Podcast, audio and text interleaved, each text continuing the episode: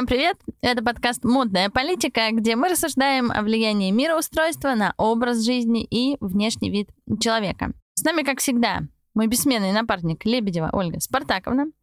И перед тем, как мы начнем сегодня обсуждать новую, интересную, модную, стильную, красивую, молодежную и как еще называют эту марку тему, я хотела бы сказать парочку важных слов. Значит, первое. Проект и подкаст «Модная политика» существует в рамках сервиса Help Me Now. Help Me Now — это сервис по подбору одежды и аксессуаров, что важно, онлайн-сервис, куда вы можете обратиться, чтобы подобрать себе наряд любой сложности и любую вещь, которую вы сами найти по какой-то причине не можете. Это может быть то самое черное платье, красное платье, зеленое платье, кюлоты, которые вы давно искали, или какие-нибудь особые туфли. Мы отлично работаем с вещами, которые можно купить на территории СНГ. И даже если вам нужно, можем э, организовать вам доставку в Европу. Поэтому не стесняйтесь, заходите, пользуйтесь. Интересно получать от вас обратную связь, насколько для вас удобен этот сервис. Или, быть может, вы хотели бы расширить э, спектр услуг с трех, допустим, до пяти, и у вас есть какие-то идеи. Пишите, не стесняйтесь. Новость номер два. Я уже говорила, что у нас 11 тысяч уникальных слушателей. Это колоссальная цифра. Мы, конечно, не рассчитывали на эту цифру. И хочется каждому из тех, кто нас слушает, сказать большое спасибо. Очень приятно, что есть люди, которые, слушая наш подкаст, приходят на сервис Help Me Now и э, рассказывают в процессе работы, что это потрясающий подкаст, и было приятно, что у вас есть такой сервис. Тем более интересно, что есть люди, которые нас слушают, но не подписаны на наш канал в Телеграме.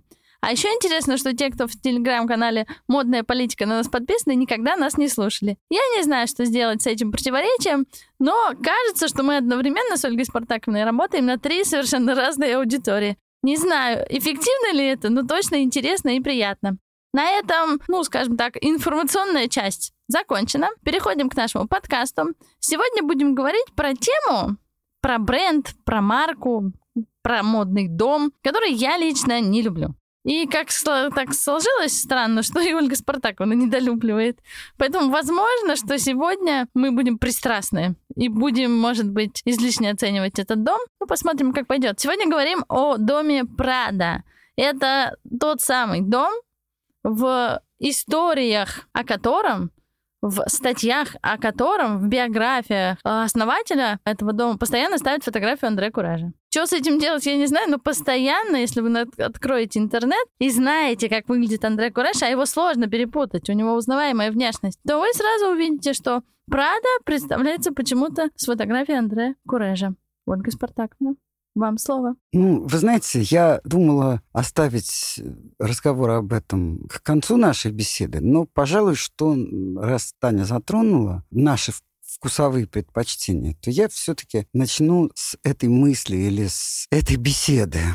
Вообще мы можем проследить, если вы помните, если вы слушали наш подкаст про Вивьен Вествуд, то я как-то обмолвилась, что с моей точки зрения Вивьен Вествуд отчасти подготовила, ну, естественно, опосредованно, не специально, не дай Господь, но подготовила студенческие волнения 1968 года. Но, вы знаете, я долго думала и вдруг поняла, что если вы помните, как вдруг прославился Кристиан Диор, он в 1947 году сделал платье, которое до него было в 17 году изобретено другим модельером женщиной. И тогда на это платье, практически на такое же платье, никто не обратил внимания. Но в 1947 году люди мужчины, пришедшие с войны, которые сидели в окопах, которым было по-настоящему плохо. Здесь очень важно сказать, что в отличие от Первой мировой войны, которая была позиционная, она была страшная, она была ужасная, безусловно. Но это все-таки была не вторая, где количество ужаса и беспредела, которое творили фашисты, было запредельным. То есть мужчины, возвращающиеся с Второй мировой войны,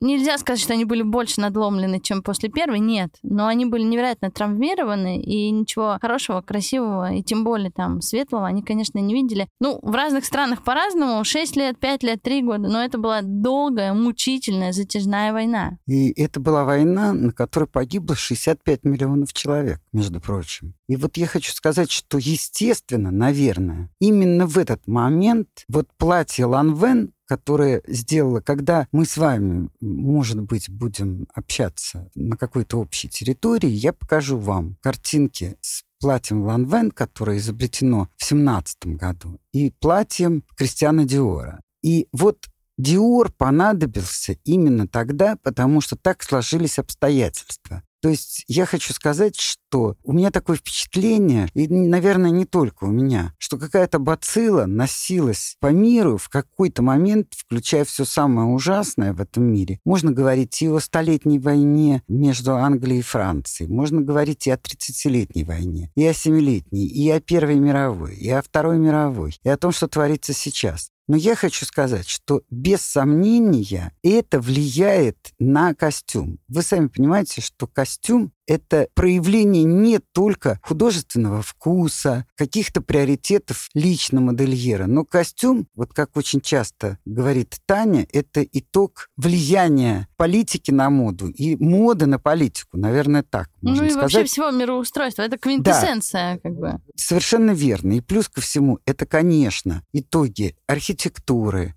интерьера и прочего, и прочего. Но архитектура тоже не рождается просто так. И она тоже зависит от того, что Татьяна блестяще называет мироустройством. И вот я хочу сказать, что и Прада, и Миссони, о котором мы будем говорить, и Ральф Лорен, о котором мы уже говорили с его галстуками. Буквально вот на прошлой да, неделе. Буквально недавно. И Кристиан Диор, о котором мы тоже говорили. Это все стало популярно, все, что они сделали, и то, что они делали или начали делать, в зависимости от той самой бациллы, которая носилась в воздухе, если можно так это назвать. В зависимости от того, что происходило в мире. И не всегда человек может сам себе объяснить словами, но это все влияет на любого человека, особенно на Творца, что естественно. И мы наблюдаем такую очень интересную картину. Посмотрите, значит, Вествуд, которая невероятно, согласитесь, упростила одежду, блестящий совершенно крой, но главное — абсолютное наплевательство на то, что скажут люди и кто любит или нет. Ее магазин назывался, не помню как, но смысл «грязные тряпки» или что-то из этого репертуара. Я тоже не помню, то ли секс, то ли, да. по-моему, вот как-то так он назывался. Магазин Прада назывался «Антимода», плохой вкус. То есть, понимаете, несколько модельеров в разных странах приходят примерно к одному, то есть к реформированию не только костюма, но и отношения к красоте, будем так говорить.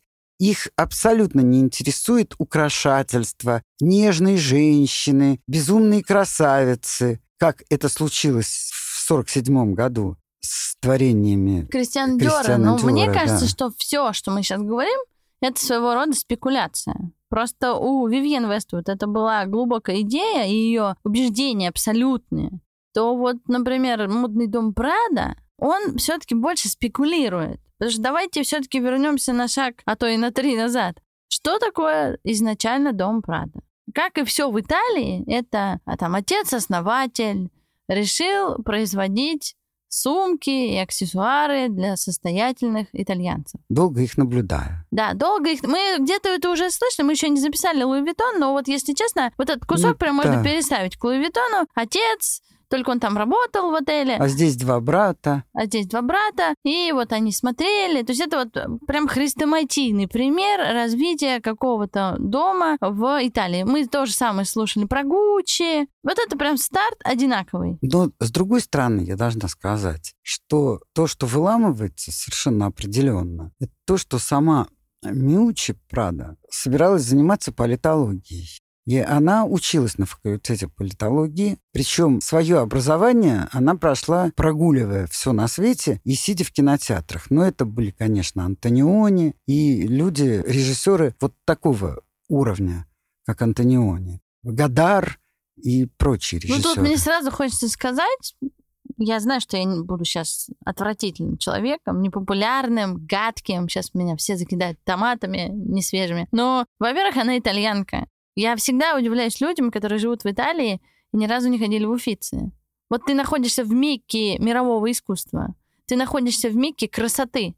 Ты даже если ничего не хочешь делать, ничего не хочешь читать, ты просто из воздуха будешь впитывать все это там воздух по-другому пахнет. И поэтому, конечно, там она что-то прогуливала, но то, что она все равно впитывала, и у нее у самой есть все-таки чувство прекрасного, здесь не поспоришь. Не могло не сказаться на ней. Поэтому вот когда говорят, что там вот она не училась, ну, не училась где? Она же не на Северном полюсе с медведями не училась. Это однозначно. Но дело все в том, что она еще вступила, между прочим, в коммунистическую партию. И она, наверное, могла бы сделать себе карьеру общественного деятеля или работать именно в политической среде. И ее это интересовало более всего. И я должна сказать, что их отец был, ну, как теперь принято говорить, сексистом. Не знаю, почему сексистом. Ну, потому что сексист. Ну, по-научному правильно сказать мизогином, конечно. О, Господи. Но просто мизогин слово такое не, Короче, не настолько понятное. У отца можно я тогда скажу, как я это понимаю? Просто обычными словами. Обычными, нормальными словами. У отца был абсолютно патриархальный взгляд на жизнь. И взгляд, я думаю, что сейчас некоторые женщины завидуют тем временам, когда этот взгляд пропагандировали все или имели все. Он считал, что женщина хороша только дома, на кухне или там управляющая домом, скажем так, но не модном, а том, в котором живут, и ничего более. И так случилось, что этот человек, который во всем этом был убежден, получил на выходе, что дом сначала возглавила дочь, дочь Луиза, его Луиза, а потом внучка. И огромный успех принесла внучка. Если при Луизе продолжалась вот эта сумочно-чемоданная тема, скажем так, они действительно делали потрясающие чемоданы с невероятно хорошей кожей, замечательной отделкой и так далее. Но все это перестало давать такой доход, как очень хорошо сказала сама Миучи Прада, что мы были очень богатыми, а потом стали просто состоятельными людьми. Вот. Короче, эти чемоданы, если, ну, вы знаете, не то, что если вы помните, а вы знаете, что в определенный момент люди стали возить чемоданы на колесиках легкие и перестали таскать тяжелые сумки. И явно было, что количество денег, которые они оставляли в этих магазинах, было действительно гораздо меньше, чем раньше. Ну, дочь хорошо управляла, но все-таки доуправлялась, по-моему, до одного бутика вместо огромного количества магазинов, которое в итоге было открыто. А вот внучка, она, конечно, обладала очень большой интуицией. Хотя я, опять же, никогда не скину со счетов, что это витало в воздухе. Не зря. Она поняла, что надо сделать что-то, что будет доступно при любой ситуации. Раз облегчить жизнь того, кто что-нибудь несет, два, и, в общем-то, будет раскуплено. И она сделала рюкзак из нейлона, но из очень хорошего нейлона. И, по идее, она была противницей статуса. Вообще, это довольно распространенное явление, когда статусные дамы и статусные слои противники статуса потому что им не нужно его зарабатывать. Он уже им достался по наследству, и поэтому они легко становятся революционерами, борющимися со статусом, тем более, что у них этот статус никогда не будет отнят, скажем так. И из очень богатых они могут только стать просто состоятельными, если не пьют и так далее и прочее. Ну, там не ведут какой-то жуткий образ Я однажды вот в своем маркетинговом прошлом была на встрече в крупном алкогольном бренде, где, я вот уже не помню, то ли был общий брифинг, то ли был какой-то воркшоп. Вот было очень много людей разных специалистов, стратегов, креаторов, ну, много-много-много всяких людей, в том числе была я и моя коллега. Я отвечала за развитие бизнеса, она, по-моему, отвечала за работу с клиентом, с конкретно этим. И она была с сумкой Прада. Я частенько бываю в там, итальянских там аутлетах, эм, каких-то там магазинах, ну не прям частенько, но до революционные времена, там два-три раза в год я приезжала стабильно. И я хорошо там ориентируюсь в этих э, брендах, нарядах, марках, линейках там и так далее. И я помню, что она была сумкой, которую продавали в аутлете Прада. Она была из нейлона, она была ну, такой классической прадовской формы, и она ее поставила, знаете, так вот на стол, так, чтобы все 20 человек видели и брендом ко всем. И я помню, что меня это так, ну, как сказать, не удивило, а даже, может быть, расстроило. Я думаю, ну, это же сумка из нейлона, и это Прада. Аж не Марни поставила туда, и не Луи Виттон. Подумала я в этот момент. И она с этой сумкой потом ходила как с писаной торбой. И я стала обращать внимание на, потом не только она, а многие люди. И вот эти сумки из нейлона Прада, они же стоят сильно дешевле, чем сумки из кожи, Прада. Это такая, ну, как-то такой способ прикоснуться к большому бренду, к люксовому бренду, не заплатив много.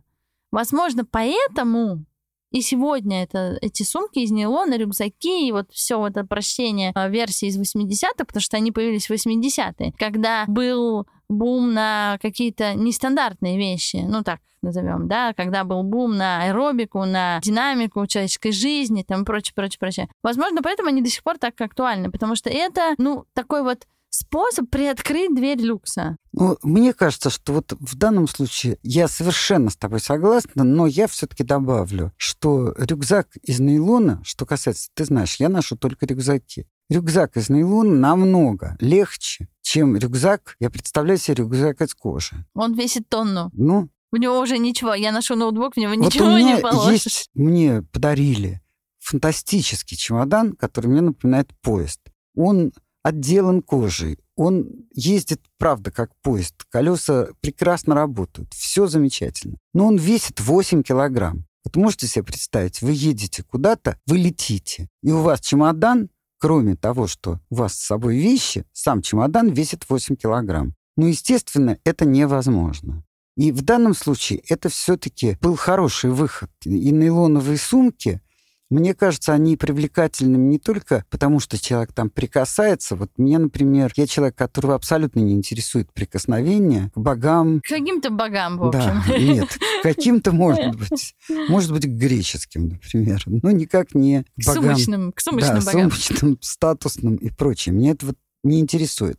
Но у меня тоже есть рюкзак, и он тоже, скорее всего, из нейлона. И не один, потому что он легкий. И здесь мне очень нравится, что знак бренда она сделала очень небольшим, не кидающимся в глаза. Но это была отсылка еще к наследию все-таки деда. Да, и плюс ко всему, надо сказать, что, вероятно, они очень удачно поженились с мужем, скажем так. Очень как удачно водится, друг где-то друга мы обсуждали это. А, по-моему, в встретили. выпуске для Бусти про Надежду Ламанову мы тоже решили, Да. что она удачно вышла замуж. Так вот, она встретила человека Бертелли, который полностью взял на себя все экономические подсчеты, то все продвижение, а она только творила, скажем так. И вот здесь я возвращаюсь к тому, что, посмотрите, пожалуйста, значит, Ральф Лорен упрощает до невозможности одежду женщин, надевает на них мужской жакет, ну, пиджак, который становится жакетом. Значит, миссони, о которых мы будем говорить позже, упрощают до невозможности тоже все свои изделия. Замечательно. Я, кстати, очень люблю эту марку, просто даже в восторге. Но почему еще я как раз хотела повеселить вас? Я раньше много работала с клиентами. Естественно, если ты одеваешь человека, то ты разбираешь его гардероб. Так вот, мужья женщин, чьи гардеробы я разбирала, они говорили, что они готовы заплатить мне дополнительно или там привезти ящик шампанского, если я вы- выброшу обязательно несколько вещей из гардероба жены. И знаете, какие это были вещи? Как правило, это были сарафаны или платья, но в основном сарафаны Прада. И я тогда отметила про себя, что, вероятно, замшелый мужской вкус, ну, такой скажем так, большинства мужчин, который хочет видеть все-таки женщину очень женственной, и, соответственно, если там есть фигура, то чтобы эта фигура была видна, если ее нет, то чтобы ее как-то там сформировали и так далее, и так далее. То есть вот, скажем так, наследие прекрасной эпохи, оно никуда не уходит во вкусах. Люди могут вообще не знать ни как она называлась, ни когда она была. Но вот эта тяга к женщине, цветку, которая таинственна, и все знают, что это давно разломано, что мальчики учатся с девочками, балерины с утра до вечера держат в руках женское тело. И тем не менее, вот эта тяга к женственности и хоть какой-то таинственности, она, мне кажется, никуда не девается. А когда она девается, это превращается в драмы массы одиноких женщин и мужчин. Кстати, прочим. кажется, вот я смотрю в календарь, что этот выпуск выйдет аккурат в преддверии нашего чудного вебинара. 9 ноября в 19.30 мы будем проводить вебинар, наш первый вебинар про Бель и Пок. Именно поэтому Ольга Спартаковна с таким абсолютным придыханием говорит о Бель и Пок, потому что мы готовимся к этому вебинару. У нас жаркие споры, что мы туда включим. Все-таки времени э, будет у нас, э, время будет ограничено. Поэтому я призываю вас покупать билеты на helpmenow.space в разделе «Обучение» или тегать меня в телеграм-канале «Модная политика». Мой аккаунт называется Тилиберте. Приходите, потому что Ольга Спартаковна самозабвенно. Я даже не знаю, про что еще она так рассказывает, влюбленно, как про Белли Пок. Но вы понимаете, дело все в том, что при всем при этом вот и историзм в костюмах, и шляпы, которые то появляются, то исчезают, и вот тяга все равно мужчин к женственному облику их женщин или не их, а тех, которых они собираются Просто завоевать. тех, на которых они смотрят. Да. Это все, мне кажется, прежде всего, поскольку это самый близкий из всех стилей женственных, вот так назовем, то мне кажется, что поэтому наследие Белла Эпох никогда не пропадет в головах. Вот вы понимаете, во, во вкусах. Любая девочка хочет быть принцессой. Но согласитесь, что принцессой очень сложно быть в брюках и в милитари жакете. Это очень красиво, и я это очень приветствую, особенно с очень нежной юбкой на контрасте. Кстати, то, что прежде всего делала Прада, на самом деле. Если вы вспомните, то у нее верх обязательно был, ну не обязательно, но часто был милитари, а низ более женственный. Другой вопрос, что я должна сказать, у меня есть одна картинка, которую я не могу, к сожалению, вам показать, где сфотографирована Прада с одной очень известной нашей дамой, но она известна тем, что ее папа был богач, и она сама, вероятно, тоже богачка. Прям загадки загадываете? Таких э, женщин Нет, сотни у нас. Я ну, не сотни, но не все могут обратиться к Прада, скажем так. Допустим. Вот. Потом я тебе по секрету скажу, а если мы когда-нибудь устроим такой живой семинар, то я Обязательно покажу устроим, вам. когда зима кончится. И у вас будет полное впечатление, что вы видите фотографию со свадьбы крестьянской где-нибудь на Кавказе. Если не крестьянской, то, во всяком случае, вот кавказская свадьба среди людей, которые, ну, вориши, наверное, которым нужно обязательно показать богатство, даже когда его нет скажем так. Потом лучше поголодать, но зато, чтобы гости увидели, как все хорошо. Ну тут я сейчас скажу, Ольга Спартаковна, тут всегда один вопрос. Полное отсутствие насмотренности. Человек смотрит в зеркало на себя. Я прям представляю ход его мысли и думает, ну это же модный итальянский дорогой бренд. Я, значит, красиво оделась, значит, все хорошо, мне очень как идет. Просто никто ничего не понимает. А то, что это выглядит ужасно, безвкусно, бездарно на конкретном человеке, это никого не интересует, потому что никто не делает там ставку погрешность, что называется, на ветер, на лицо, на ноги, на тело. Но видите, мне очень нравится Прада, потому что она всегда провозглашала, что если вы будете одеваться, думая о сексе, то вряд ли вы будете им много заниматься. И вам удастся им много заниматься. То есть она всегда провозглашала прежде всего интеллект и говорила, что жизнь складывается гораздо интереснее и сексуальнее, если женщина обладает интеллектом. Я бы, может быть, сказала не интеллект, а просто элементарно образованность, хоть какая-то. Ты называешь это насмотренностью. Насмотренностью в этом бизнесе, в моде. На самом деле, я бы назвала это общей образованностью.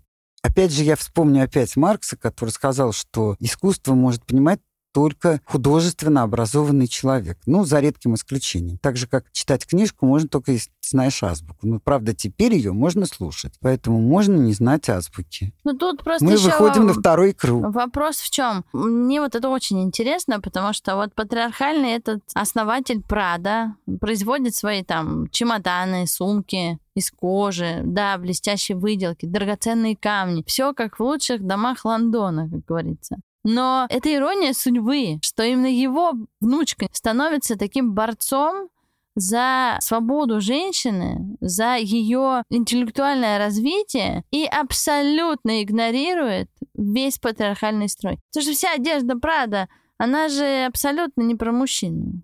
Она Конечно. Абсолютно про свободу женщины. Хотя я, как заправская суфражистка, постоянно говорю об этом, что женщина должна быть сама себе, сама для себя, но Прада довела это до какого-то абсолюта. Даже местами, я бы сказала, даже переборщила с этим, потому что это уже похоже на прям такую спекуляцию. Не хочу я быть сексуальной, я хочу быть умной, интеллектуально развитой, а ты, мужчина, иди отсюда куда-нибудь подальше. Ну вот, вы знаете, я не могу сказать, что я прямо таки звезда интеллекта. Но, тем не менее, вроде бы какое-то образование у меня есть. И, даже какой-то скромный интеллект. Да, и Ольга Спартаковна, вы скромный кокетка. интеллект есть, но я должна сказать, что я не хочу такой свободы, которую предлагает Прада. За исключением, я уже сказала, верхних милитари жакетов и каких-то украшенных юбок. Я бы, конечно, прибавила очень широкую юбку и почти прозрачную. И это смотрится действительно потрясающе. Но надо сказать, что я даже не могу точно сказать, впервые это сделала Прада или нет. Потому что вот когда я видела ее интервью еще 90-х годов, она была вроде бы вот в таком одеянии, но с другой стороны, юбка была гораздо проще. На мой взгляд, украшена она была там, где абсолютно можно было этого не делать, ну и так далее. И я должна сказать, что на ее показах я все понимаю, как зовут эту девушку, которая «Дьявол носит Прада», играла Энн Хэтуэй. да, она пришла в Прада первый раз, когда ей вручали, не помню что, Оскар или не Оскар, не помню. Она очень красивая женщина, и у нее было платье. Ну вот мне все время хочется сказать, что Прада — это определенным образом получившая невероятную известность и, может быть, так сказать, накачанную известность, да, то есть сделанную известность, как это называется, при помощи хороших рекламных ходов и прочее, прочее, при помощи маркетинга. Но я не могу сказать, что вот я смотрела, и у меня аж закатывалось сердце. Или когда белые платья с очень длинным хвостом, такие простые платья, и вдруг очень длинный хвост, просто хвост. И вроде бы как это халат для медсестры, ну какой-то такой новой медсестры, не знаю, которая будет путаться в этом своем хвосте, если ты помнишь эти платья. Таня. Я помню эти платья, просто сложно описывать платья, их надо, конечно, показать, обязательно Да. покажем их. Но все-таки вернемся к модному дому Прада. Значит, модный дом Прада один из самых закрытых. Вот честное слово, о Рей Кавакоба и Йоджи Ямамото можно найти больше информации, чем Да, корректной, хорошей информации, достоверной, чем о доме Прада. Я думаю, что прежде всего это связано с тем, что сам модный дом скрывает свои, ну, скажем так, истоки, потому что все другие дома, они свою историю холят и лелеют. У них есть музеи от основателя, от вообще от предоснователя. Вообще, где он дышал, чихал, писал, смотрел, все сохраняется. У Диора есть музей в доме, где он вырос. У Луи Виттон их история открыта в доступе на их официальном сайте. Правда, такого нет. С чем это связано? Я думаю только с тем, что они скрывают все. А еще с тем, что дом, как мы его знаем, он появился только благодаря Миучи.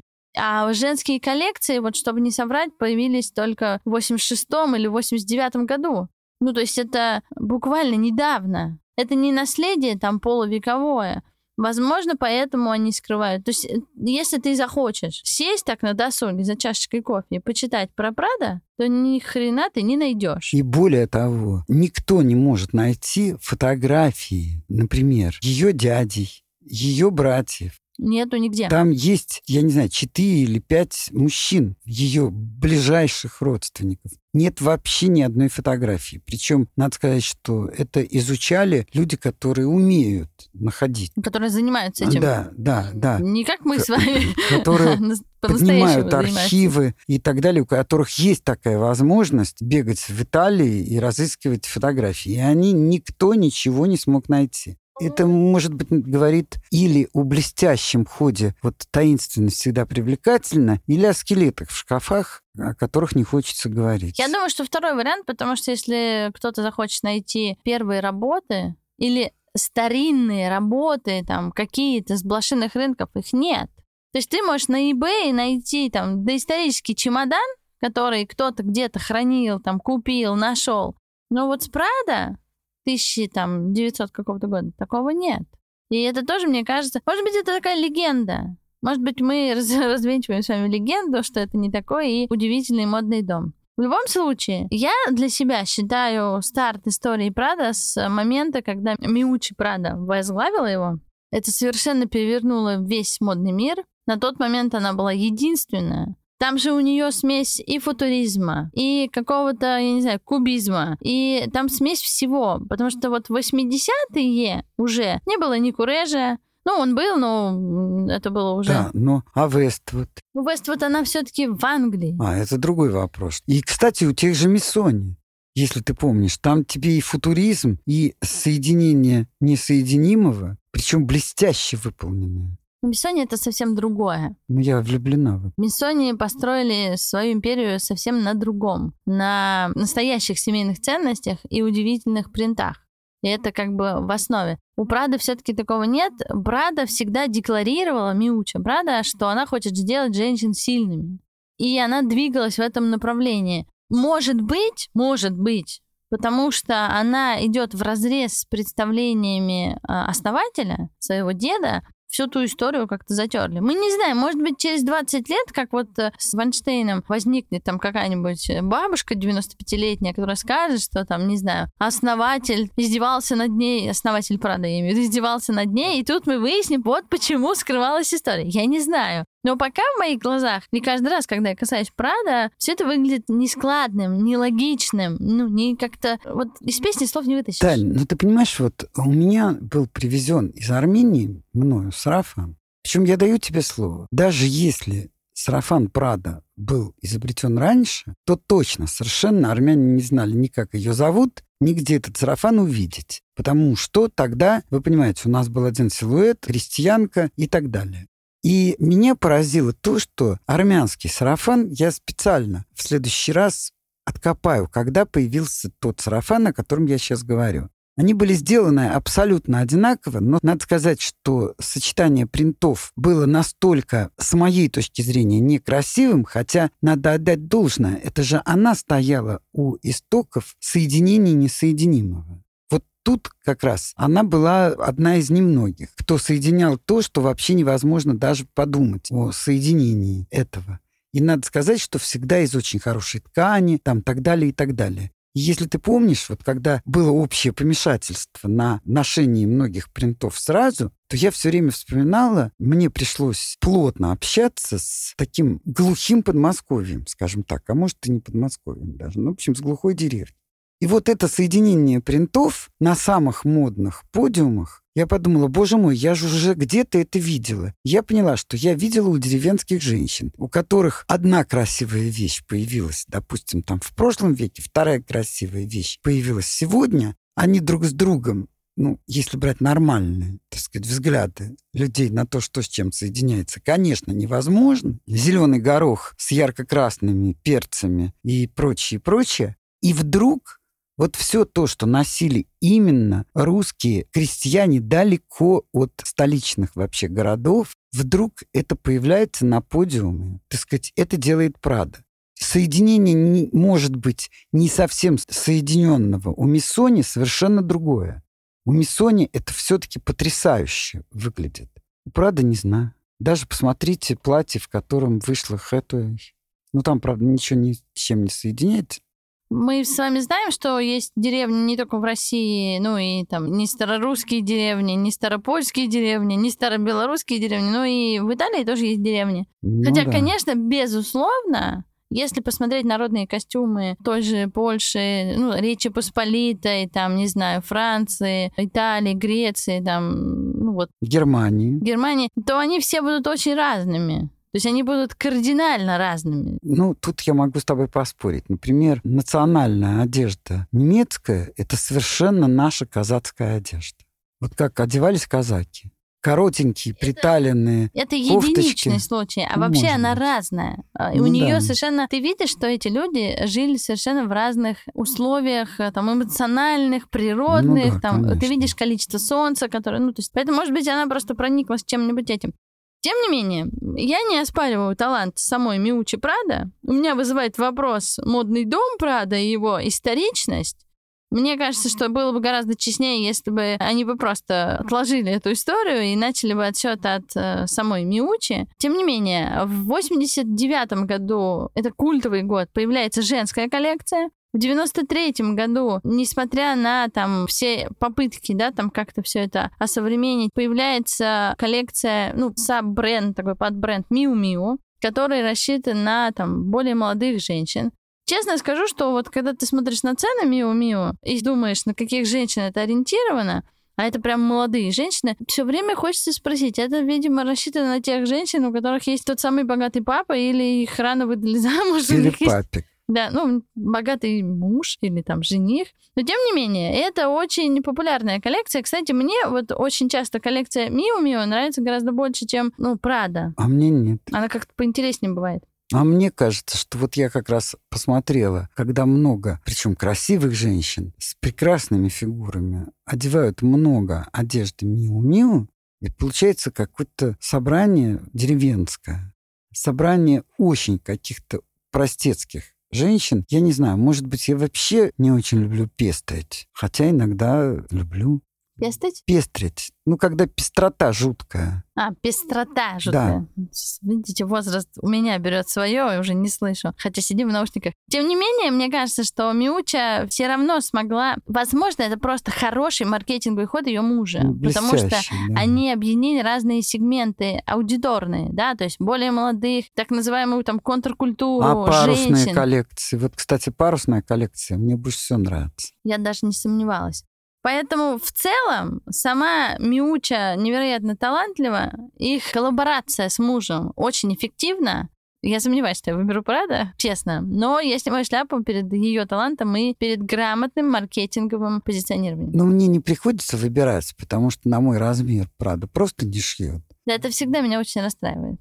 Однажды я была, я уже, по-моему, рассказывала, я приехала в Минск, где я очень люблю какой-то производить шопинг, и всем рекомендую, и всех клиентов туда Не надо рекомендовать, не надо. отправляю. Ну, там ты же ничего не найдешь, когда не знаешь.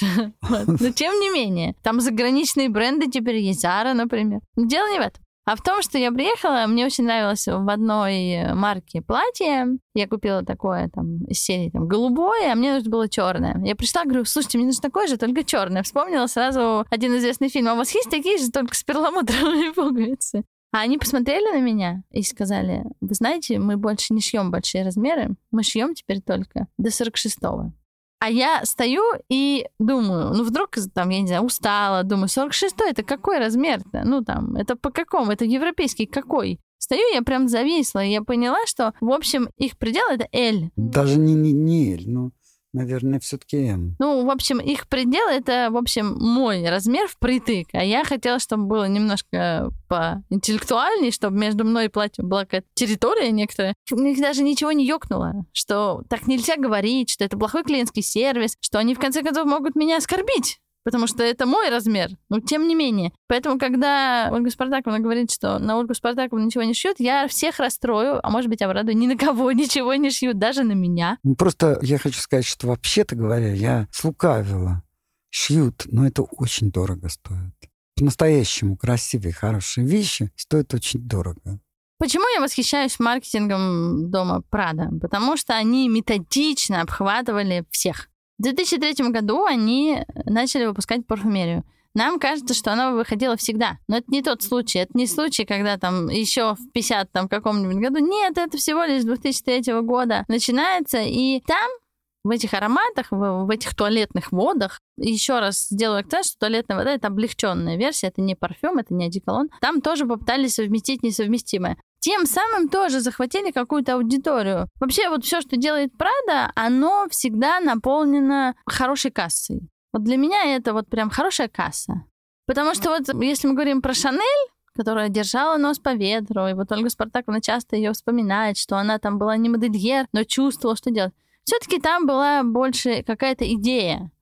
Вот у Прады я всегда чувствую, что это продажи, продажи, продажи, касса, касса и касса. Может быть, поэтому я не люблю этот модный дом. И я пристально сегодня изучила весь свой гардероб.